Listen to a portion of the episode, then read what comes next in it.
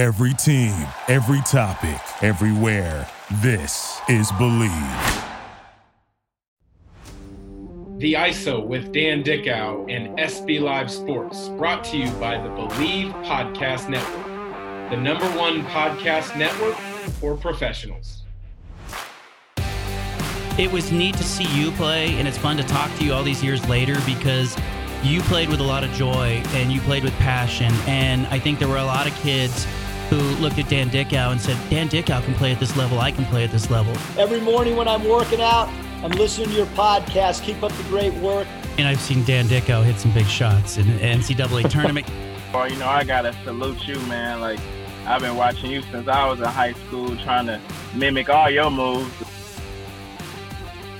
Welcome to today's episode of the ISO Conversations with experts in the field of sports, players, coaches, broadcasters, you name it. Today's is interesting. Someone who I'm uh, looking forward to hearing a little bit more about experiences in his career as well as what he's up to now, helping the youth in LA as well as being an entrepreneur on the business side. Former University of Portland pilot who was a tremendous player, Pooh Jeter. Pooh, how's life in LA? Oh man, Dan, first of all, you know, I gotta salute you, man. Like I've been watching you since I was in high school trying to mimic all your moves, you know, so man, salute to you and what you've been doing. Well, I do remember the first time that you and I met, your former high school coach, uh, Dwayne Hurd, was actually a Gonzaga Bulldog. I believe he played around the time of Stockton. He brought you to a game years ago at Loyola Marymount when we were playing there. We had a chance to meet after the game. I, I, I kept tabs on your career. We played a pickup a number of times in the Portland area, and you've had tremendous amount of success. So I guess starting with your your upbringing in LA, playing for a terrific high school coach like Dwayne Hurd, what did you learn most from him? Oh wow, like Coach Hurd, you know, who was a tremendous point guard. You know, um, he was in the backcourt, I believe, with John Stockton. So, you know, just learning from a, a coach, you know, with with so much information, you know, that was the beauty that I tell players now as Coach Hurd, I had him for four years. Then, of course, when I go to University of Portland, I had Coach Michael Holton, who was a great college player and an NBA pro. So that's eight years straight of getting information to the people who have really done it at my position, which is golden. A lot of people don't look at that part right there, but um, I remember when Coach Hurd, you know, when Coach Mark Few came to our practice and games, and invited me, invited us out to, you know, watch you get down. And I will never forget your performance in that game. Like I tell you every time I talk to you, I say, bro, the halftime score, the guy on the announcer, the announcer was like, Dan Dickau, 34, LMU 32. I was like, oh my God, I gotta be like him. I have to be just like Dan Dickau so like I said, just you know, definitely you know watching you and you know, and and that's it, and us building a, a great relationship. Definitely when I got to University of Portland, you know, has been a tremendous opportunity experience of why I'm you know entering into my 16th year. That's uh, that always brings back a smile to my face because every time we seem to connect, whether it's uh, in a gym in LA a, a year or so ago or on text message, you bring that up, and yeah, I remember that game clearly. That was uh, good memories for me. You were a player who was very similar to me. You were probably undervalued in your recruiting because you were smaller. And right. what and now that you are very entrenched in the LA basketball scene, helping young kids kind of prepare for their opportunities, what's the biggest message that you would share to an undersized point guard uh, in regards to their belief in themselves as well as their skills to develop? Well, like I always tell them, like, don't worry about no rankings. Like, let's forget about that part. It's all about development, you know. And with my case, I didn't play AAU. You know, Coach Hurd, you know, he saw like a lot of politics in this AAU game, and he was like, man, we ain't playing AAU. We're gonna develop and get the right reps, the same reps that they was getting in AAU, I was getting with my high school team. So it didn't really matter. So it's just really who you're learning from and believe. Stay confident because I have a lot of the uh, LA kids from man from 10 year olds to pros shadow me in workouts and I've seen the ones who are not ranked against the ones who are ranked. Like it don't matter. It don't matter. Just continue to stay focused, keep your eyes on the prize, and just work. And then you have to work some more. So like and and during these times when it's like, man, I want to get ranked or boo through, I said, man, don't worry about that. It's all about timing. You're going to definitely meet that person. Just continue to stay ready.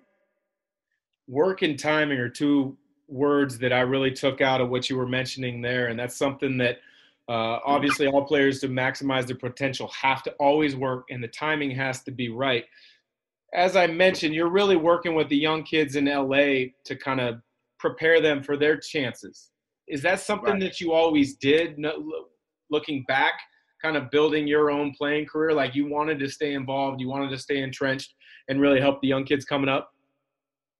Well, you know, I've learned from see when I was in when I was a youth, really believe in my in my craft in me. Like I saw a lot of the guys from LA, they just was Palacio was the same way, who was a Serra High alumni too. So coach, you better get him. So I developed an amazing relationship with pro players and I how important that is So get a lot of the pro players from the city, Russell Westbrook, BD, Andre Miller, Delon Wright, Darrell, Trevor. Trevor and I was just got done training uh, in his warehouse, and we've had a couple of the players who are up next work out with us because they have we have to install, and that's what a lot of pro players are not doing. Not and not even and coaches as well. Pro coaches are not really coming back to the city to install information. We got to build that generational wealth.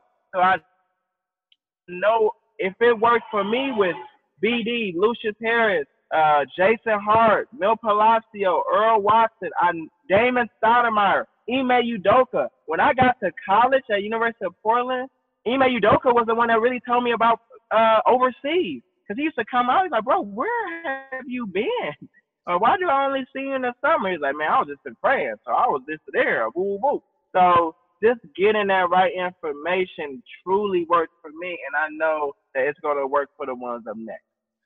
You mentioned the name Ime Udoka. He's a guy that I grew up in the Portland area. We would always play pickup at open gyms, uh, Portland Pro-Ams in the summer. We were teammates in the NBA. He's on the cusp of being an NBA head coaching job. And so he was given information. He was mentoring you as you were coming up, and you're passing that back on. You mentioned Ime and playing in Europe. You played one year in the NBA, and then, but right. the majority of your career has been in Europe and in China. Yeah. What can you tell people that, you know, because a lot of people, oh, just one year in the NBA. You have to be unbelievably good to have that one year. And then you were on that cusp of maybe the best point guard in the world, not in the NBA well, right. is there any frustration looking back at, at, that part of your career or, or what ifs? Or did you just take it as, man, I'm blessed to be playing this game I love and experiencing the world? Well, you know, like me not being ranked, I think it's a preparation in life. Like me not being ranked in high school, definitely prepared. And me not going to ABCD or Nike camp was definitely the, the preparation period. It's part of the process.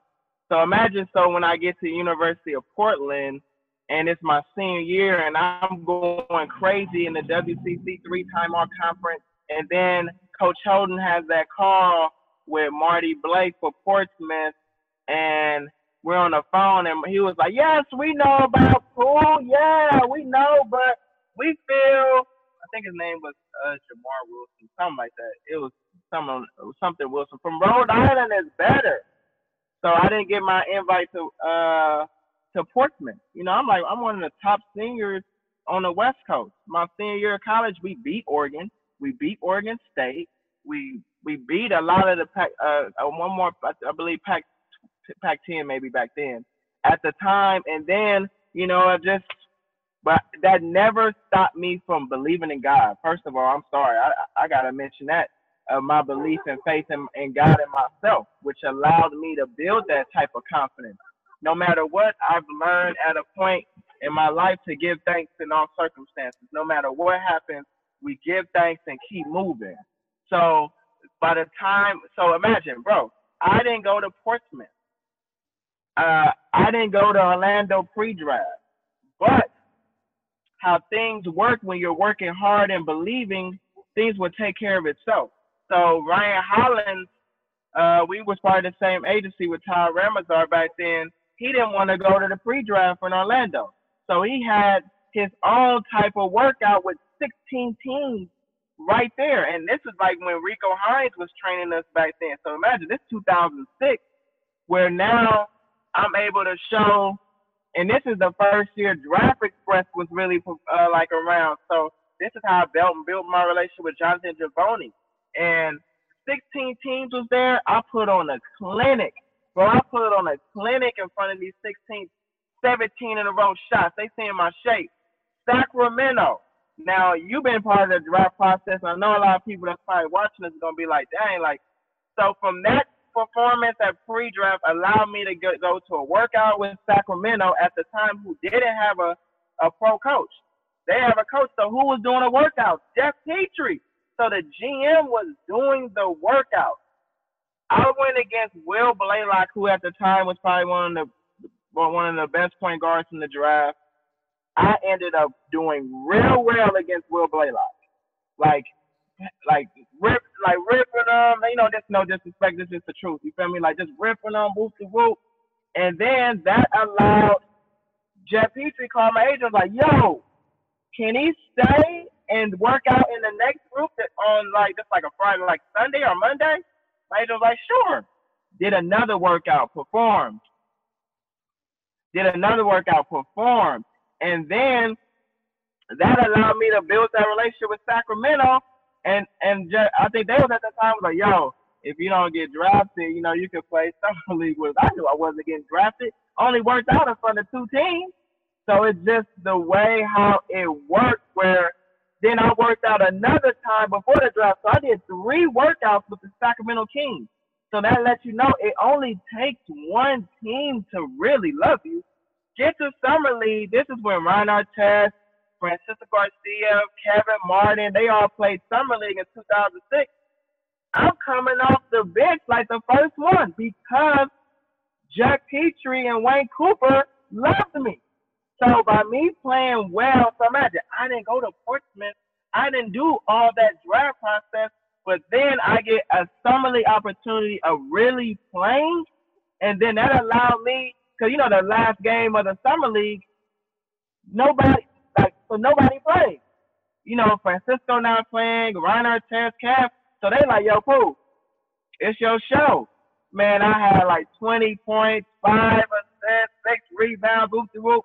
That allowed me to get a partial guarantee contract to camp. They paid me to come to camp. So I'm over here like, wow, just look at that. Like God and you know just you know just working hard consistently, which allowed you know that to you know definitely get me on everybody's radar in the NBA international world. But you know I just wanted to tell that story. My bad for you know going a little long, but no, it's absolutely okay. I knew some of that backstory. I didn't know the whole thing, and and I think the biggest thing that um, I take out of that is you know you mentioned you've got a big faith in God above, but also you have a faith and a belief in yourself and the preparation that you are going to put in so when the opportunity presents itself you're absolutely ready.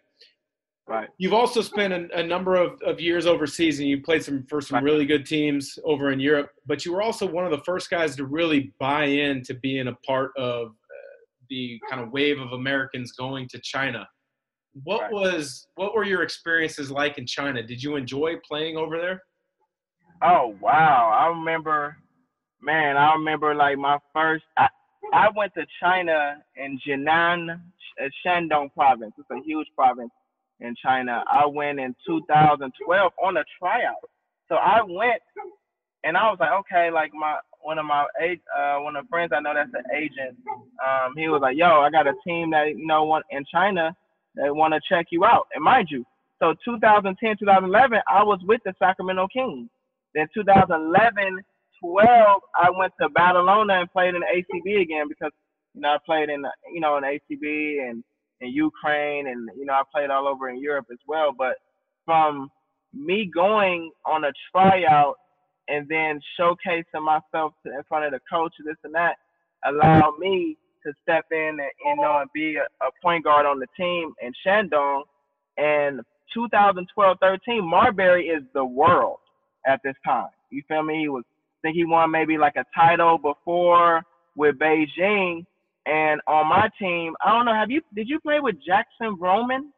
Yes, I was with him with the New Orleans Hornets. Great player, great energy guy, huge personality. Man, rest in peace. You know. Yeah. So Jack, so Jackson, Jack and I, and this guy named Zaid Abbas, who's one of like one of the top players from Jordan. Um, we're on the same team, and from that point of and the team, uh, so I didn't tell you the story. So the team fin- previous year they finished last in the league, so that allows you to get three imports. So at this time, so now it's myself, Jack, and and Abbas playing together. We go to the championship. So that allowed me to def and by this time I'm like the best point guard in China right now because you know we just beat Marbury to go to the championship. We swept Marbury. So that was my respect from Steph right there, even though I had a relationship with him through uh, Trevor Ariza because they were teammates and friends. That and, and and me knowing his brother Zach Marbury, that allowed from that moment right there for me to get a two year contract in Shandong. Then I signed an extension for one more for one year. So I was four years with one team in China. Then I did two years in Tianjin, and then I did two years in Fujian. So you know, just me being in China has been an amazing experience. I signed like a deal. I signed like a deal. Up, bro? I signed a deal with uh, Li Ning uh, for like five years. So myself and Marcus Williams, that was from Seattle, we were like the the two American players that ever signed like a Li Ning deal with the CBA. So like just you know and, and and definitely one thing that people don't know about China is that like yeah you gotta score you gotta score you gotta do this but China is big on development. So I used to get the Chinese players or my teammates I should say and I used to like yo coach let me get the guards let me get the guards down here and let me show them whoop de whoop like some moves, this and that, and that builds. And once you show and invest in mm-hmm. in like the country, this and that, that's gonna spread. And that's like you know, like I said, I, I was entering into I did eight years in China. So it's just like you know, just taking things and being humble and just going with the process and development part. You know, would take a long way. But I I love China to death. Like I freaking love China. So you spend Amazing. eight years. You spend eight years in China. You become a really popular player, as Uh, is obvious based on a Li Ning deal for five years. Every player has to understand you're you want to play as long as possible, but you also got to be done. You now are back in the LA area, staying ready. So if another playing opportunity comes up, but you're an entrepreneur. You run yeah. a sneaker company, an apparel company in in South Bay, LA. Is yeah. that something that you always thought of when you were at University of Portland uh, earning your degree, or is that something that when you got that deal with Li Ning, the wheels started turning and you thought, hey, I like this. I want to be a part of this type of business down the road? Yeah, so definitely Terrell Brandon had a barber shop in Portland called TB. I don't know if you remember that. And it was like a barber shop slash shoe store. So I always thought that was creative. So that was the first time I saw that was like 2002 you know, of course you want to be a professional player or this and that, but I want to make sure that you know you you're installed with the right information of financial literacy or even know how to tie it to life skills. So you know, um, that's the beauty that came out of you know having laces really for the community. So from pop up shops to podcasts to meet and greets, I've done a lot of things with people in the community, which allowed us to get like the community, uh, like the SoCal or California Community uh, Year Award from Nike. You know, so you know the community is a, is a, I'm big in that. You know, I want to make sure that you know we give people opportunities to be great as well. I love the passion that I hear in your voice talking about, you know, your laced shop, the opportunity that it's creating as well with the foundation to impact kids. what's next for Jeter? What what's on your what's on your agenda? Knowing you're you're hoping to maybe play again, depending on pandemic, um, hoping for opportunities. But big picture, what does Pooh Jeter want to do? Well, so now you know I have my Ukraine passport. You know, I, I forgot to mention that. Uh, I was able by me playing my first year in Europe. I was playing with BC Kiev in Ukraine and the president of the federation or the owner of the team became the president of the Ukraine Basketball Federation. So, and that was like 2011, 2012. So, when Coach Mike Fratello was the head coach of the national team, his assistants was Joe Wolf, Coach Joe Wolf, Jay Larranaga, and Coach Bob Hill. My first year in the D League after I was cut from Sacramento in 06 was my coach was Joe Wolf. You know, so you know, by him, it's just how it's just how life works. Like, man, life works amazing. For me, playing in the D League with Coach Wolf, then going to Ukraine playing with BC Kids, then Coach Wolf becomes the assistant in Ukraine with Coach Fratello, and that allowed the opportunity for me to get a passport from you know the Ukraine Federation. And you know, once my name was brought up to uh, Sasha Volkov, who played in NBA with Atlanta Hawks with Mike Fratello, that's how everything works. Like life works, man, but you just gotta continue to, you know, act justly, to love mercy, and to continue to walk humbly, you know, with God. And that's like the requirement that I look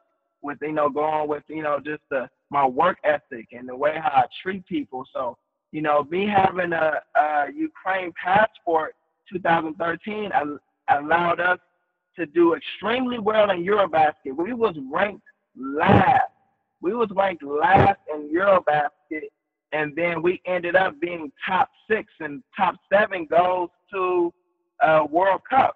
So, so I was allowed to do something amazing with Eurobasket 2013. Go to World Cup 2014, you know, with the Ukraine team, and then by me now still having my passport, uh, next month uh, I'll most likely be going to go play in Ukraine you know, and using my passport, you know. So, you know, that's the beauty of it right now. I'm training hard, you know, staying in shape, working on other projects. But, you know, hopefully uh, I'll be able to go back, you know, to Europe and, you know, do year 16.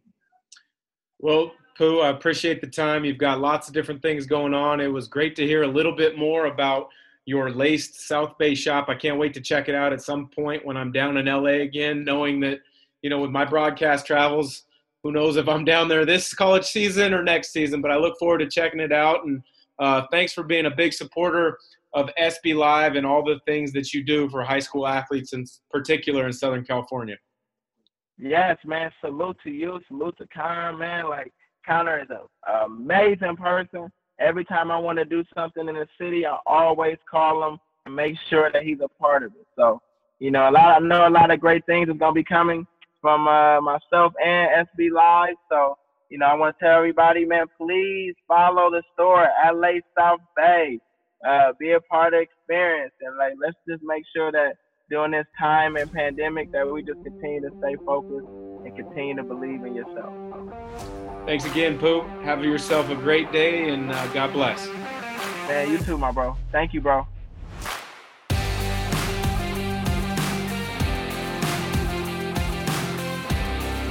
The ISO with Dan Dickau and SB Live Sports, brought to you by the Bleav Podcast Network, the number one podcast network for professionals.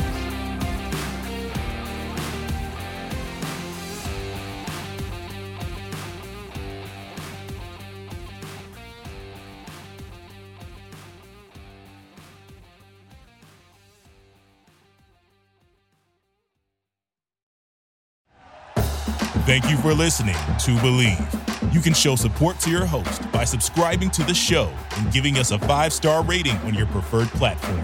Check us out at Bleav.com and search for B L E A V on YouTube.